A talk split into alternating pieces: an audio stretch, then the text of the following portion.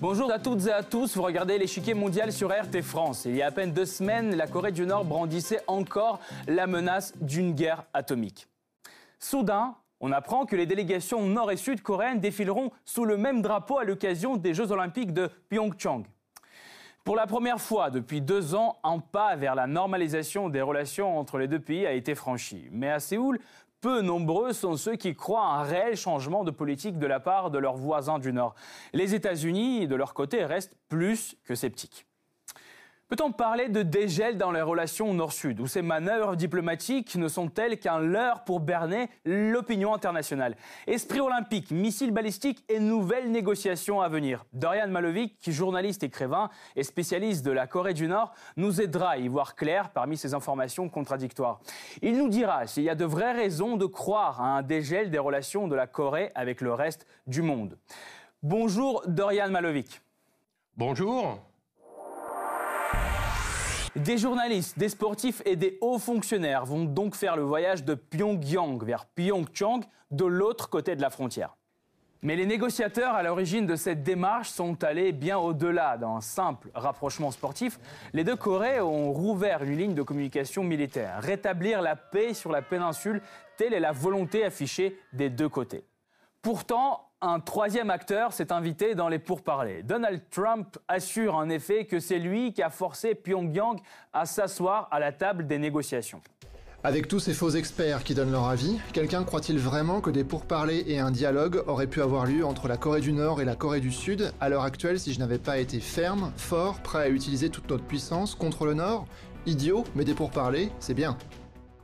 Le problème étant que les États-Unis n'ont pas été conviés à ces pourparlers. Pyongyang a même accusé les gangsters américains de tenter de saper les négociations. Début janvier, deux bombardiers B-2 capables de transporter des armes nucléaires ont été affectés à la base américaine de Guam. Mais si l'arsenal stratégique américain présent dans la région a encore été renforcé, les mots de Donald Trump laissent penser à l'inverse que la Maison-Blanche ne veut pas forcément en découdre. On verra bien ce qui se passera chez eux. Ils ont prévu plusieurs autres rencontres. J'espère qu'ils réussiront à trouver une solution. Le monde entier salue la reprise du dialogue entre le Nord et le Sud. Un signal encourageant pour l'UE, la possibilité d'apaiser les tensions pour l'ONU. Mais ce premier pas marque-t-il vraiment le début d'un processus vers la dénucléarisation de la péninsule? La communauté internationale se réjouit-elle trop tôt? Kim Jong-un a certainement choisi le bon moment pour ouvrir les négociations. Les Jeux olympiques constituent une bonne opportunité pour faire la paix. On peut quand même se demander si le leader nord-coréen n'a pas autre chose en tête. Le scénario semble familier. Les relations entre Pyongyang et le reste du monde ont toujours été rythmées par des hauts et des bas successifs. Une flambée des tensions d'abord, puis une reprise du dialogue, jusqu'à un nouvel incident. Sauf que cette fois, un élément nouveau et important est à prendre en compte. Il n'y a plus de doute. Désormais, la Corée du Nord possède la bombe nucléaire. Kim Jong-un peut-il vraiment envisager la réalisation de son rêve le plus cher, c'est-à-dire unir les deux Corées? La patrie doit être unie sous notre génération. Afin d'atteindre cet objectif de réunification, la voie pacifique est autant possible que la militaire. Même si nous devons être prêts à parer à n'importe quelle éventualité, nous devons tout mettre en œuvre pour une réunification pacifique. Kim Jong-un semble vouloir poser les conditions d'une réunification. Si tel est le cas, Washington jouera-t-il les gros bras aux dépens de sa propre sécurité ou préférera-t-il négocier un possible scénario de réunification en dépit des intérêts de la Corée du Sud? Avant de répondre à ces questions, voyons comment les deux États coexistent sur un petit bout de territoire. La Corée du Nord et la Corée du Sud sont officiellement en guerre depuis 1950, date du début du conflit armé entre deux jeunes États, fragment d'une région divisée par l'URSS et les États-Unis après la Seconde Guerre mondiale. En 1953, un armistice est signé à défaut d'un traité de paix. Les tensions ne sont jamais vraiment retombées et elles ont entraîné plusieurs accrochages militaires. À la fin du XXe siècle, les efforts diplomatiques de Séoul et de Pyongyang laissent planer l'espoir d'une paix et même d'une réunification des deux Corées. Mais les désaccords sur la présence militaire américaine et le programme nucléaire nord-coréen rendent ce projet impossible. Le premier test nucléaire de Pyongyang a lieu en 2006, entraînant des sanctions des Nations Unies contre le Nord et son isolement progressif. Les deux États diffusent des messages de propagande à travers des haut-parleurs géants installés à la frontière, que ce soit via de la musique, des feuilletons ou des journaux d'information. La version sud-coréenne rencontre davantage de succès. À la recherche du bonheur, environ 800 personnes ont fui la Corée du Nord pour le Sud en 2017. Parmi eux, des soldats et des fonctionnaires. Autre méthode, affectionnée par le Sud, l'envoi vers le nord de ballons géants contenant des tracts de propagande. Pyongyang répond de la même façon, mais pas seulement. Le Nord tourne en dérision l'initiative de Séoul en envoyant en février 2016 vers le Sud du papier toilette, des mégots et d'autres déchets. Une unité de décapitation est créée en décembre 2016 au sein de l'armée de Corée du Sud. Son objectif, en cas de guerre, tuer Kim Jong-un. L'équilibre est fragile entre les deux États dont les modèles économiques sont totalement opposés. La Corée du Sud est la quatrième économie asiatique et la onzième dans l'économie mondiale. Les villes ultramodernes et les finances publiques presque 100 fois supérieures à celles de Pyongyang. Les Nord-Coréens, eux, mènent une vie plus austère. Les dépenses militaires ont englouti presque un quart du PIB national entre 2004 et 2014. L'économie planifiée, la nationalisation des richesses, l'absence totale de réformes et un marché totalement monopolisé par les entreprises d'État, tout cela rend la vie bien plus difficile. Le 22 décembre dernier, le Conseil de sécurité de l'ONU a prolongé les sanctions contre Pyongyang. D'ailleurs, selon plusieurs experts, ce sont peut-être les restrictions économiques qui ont poussé la Corée du Nord à entamer le dialogue. Mais en croire le leader du parti unique, Kim Jong-un, son pays peut endurer un siècle de sanctions supplémentaires. Grâce aux solides fondations de notre économie indépendante, à nos techniciens et cadres scientifiques et leur esprit clair, nous n'aurons pas de problème pour faire face à de nouvelles sanctions, même maintenues 100 ans par nos ennemis.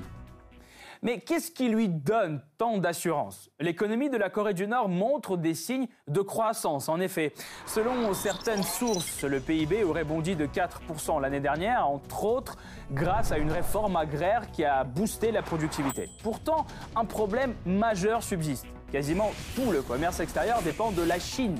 Si Pékin décidait demain de ne plus exporter d'hydrocarbures à un prix attractif et de limiter ses opérations commerciales avec Pyongyang, ce serait une catastrophe pour la Corée du Nord. Pourtant, l'incertitude économique n'a pas empêché Pyongyang d'effectuer un premier essai nucléaire en 2006. Aujourd'hui, Kim Jong-un l'assure, son pays a atteint l'objectif de devenir un État nucléaire à part entière. Voici un Hwasong 15. Le missile est doté d'une ogive lourde, extra large, qui peut parcourir une distance très importante. Il est capable en effet d'atteindre une altitude de 4445 km et une portée maximum de 13 000 km. Désormais, New York et Washington sont à la portée des missiles nord-coréens. C'est un cercle vicieux. L'intensification du programme nucléaire nord-coréen vient en réponse aux manœuvres militaires conjointes des États-Unis et de la Corée du Sud qui se multiplient à mesure que ce programme progresse. La dernière en date, Vigilant Ace, a constitué le plus important exercice aérien jamais réalisé par les deux pays. Effectué au début décembre, il avait pour but de dissuader Pyongyang de procéder à de nouveaux tirs. En plus des tensions qui opposent les deux pays, Donald Trump et Kim Jong-un se détestent. Leur joute verbale prend souvent des formes extravagantes. Je menace de détruire la Corée du Nord si les États-Unis étaient attaqués. Je disciplinerai par le feu l'Américain sénile et mentalement dérangé. Ce vieux lunatique de Trump et sa racaille calomnie la dignité sacrée de notre direction suprême en utilisant des données erronées. Cela fait redoubler la haine croissante de notre armée et de notre peuple à l'encontre des États-Unis. Pourquoi Kim Jong-un m'insulterait-il en m'appelant vieux alors que je ne l'appellerai jamais petit et gros? Il y a toujours un bouton nucléaire sur mon bureau. Dites-lui que moi aussi j'ai un bouton nucléaire, mais qu'il est beaucoup plus gros et plus puissant que le sien, et il fonctionne. Le spasme d'un dément. Donald Trump poursuit sa politique de durcissement contre Pyongyang. Les actions du Conseil de sécurité ne lui semblant pas suffisantes, il décide d'organiser son propre sommet à Vancouver sur la stabilité et la sécurité dans la péninsule coréenne.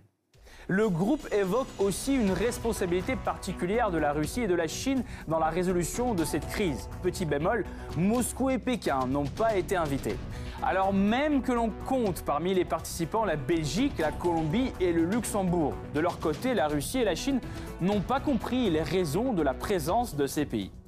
Les pays participants ne croient pas aux bonnes intentions de Kim Jong-un. À l'issue du sommet, de nouvelles sanctions sont proposées. Quelle est la politique la plus appropriée envers Pyongyang? Celle des pressions ou celle des négociations? Kim Jong-un va-t-il prendre le chemin de la paix? Pour examiner la situation, nous retrouvons Dorian Malovic, journaliste, écrivain et spécialiste de la Corée du Nord. Bonjour, Monsieur Malovic. Alors, est-ce que euh, c'est la pression constante des États-Unis qui a amené à ce dialogue avant les Jeux Olympiques? Alors très sincèrement, je, ne le crois pas, même si Donald Trump dit que c'est grâce à lui et aux pressions et aux sanctions votées à l'ONU qui ont poussé Kim Jong-un à faire ce pas en avant.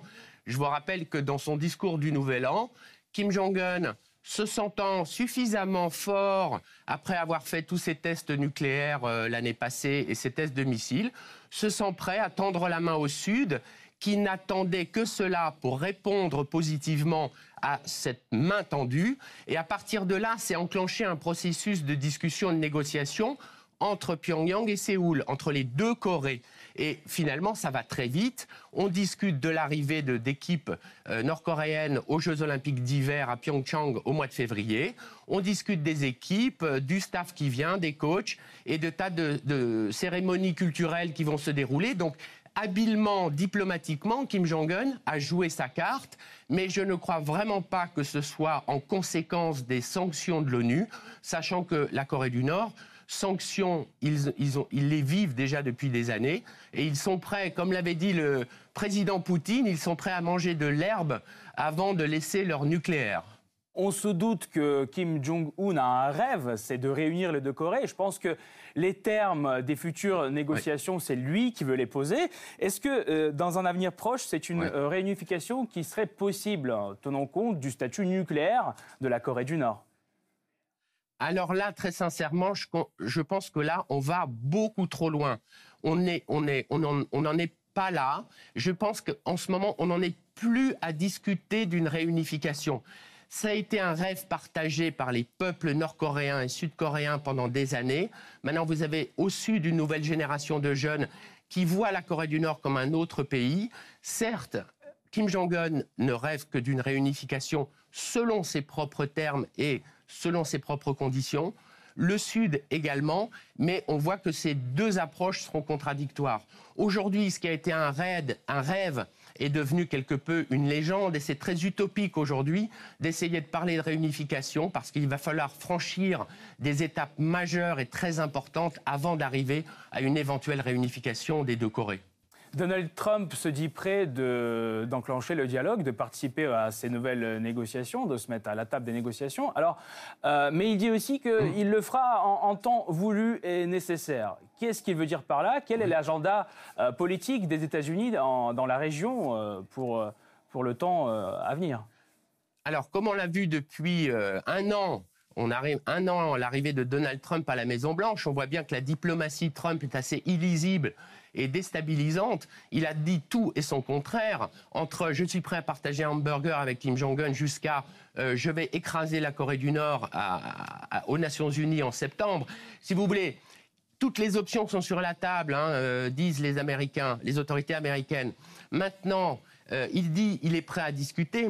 Euh, il y a des préalables. Il est prêt à discuter de la dénucléarisation de la péninsule. Et je pense que euh, du côté nord-coréen, aujourd'hui, la nucléarisation est dans la constitution nord-coréenne et c'est dans l'ADN de la Corée du Nord. Et la Corée du Nord n'a pas investi des milliards depuis 40 ans pour se protéger d'une attaque euh, sud-coréenne et américaine pour laisser tomber le nucléaire. Il va falloir trouver d'autres termes pour arriver à discuter et à aboutir à quelque chose de pacifique dans la région. Merci beaucoup, euh, Dorian Malovic, d'avoir répondu à nos questions. Merci. Le rêve d'une réunification reste lointain, mais les efforts conjoints pour la paix sont réalisables, surtout à travers le sport. Le gouffre idéologique qui sépare les deux pays semble néanmoins être insurmontable, même pour les meilleurs sportifs. Cette partie-là n'est pas encore terminée. La semaine prochaine, une nouvelle partie vous attend avec d'autres pions sur l'échiquier mondial. À bientôt sur RT France.